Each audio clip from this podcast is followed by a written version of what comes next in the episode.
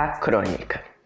A pandemia chegou de repente, igual familiares chegam na casa um dos outros para o Natal.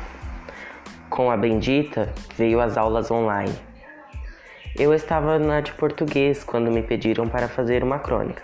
Eu pensei, não sou bom com crônicas. Pesquisei um pouco, mas logo desisti.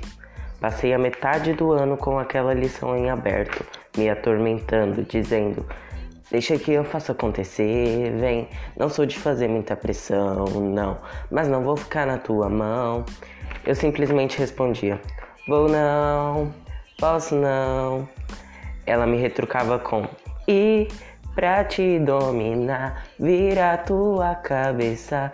Eu vou continuar te provocando.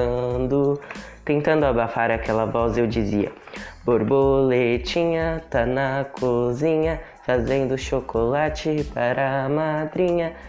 Mas ela continuava minha parte.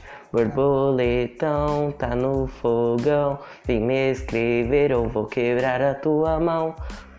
Eu por fim respondi para colocá-la no lugar dela.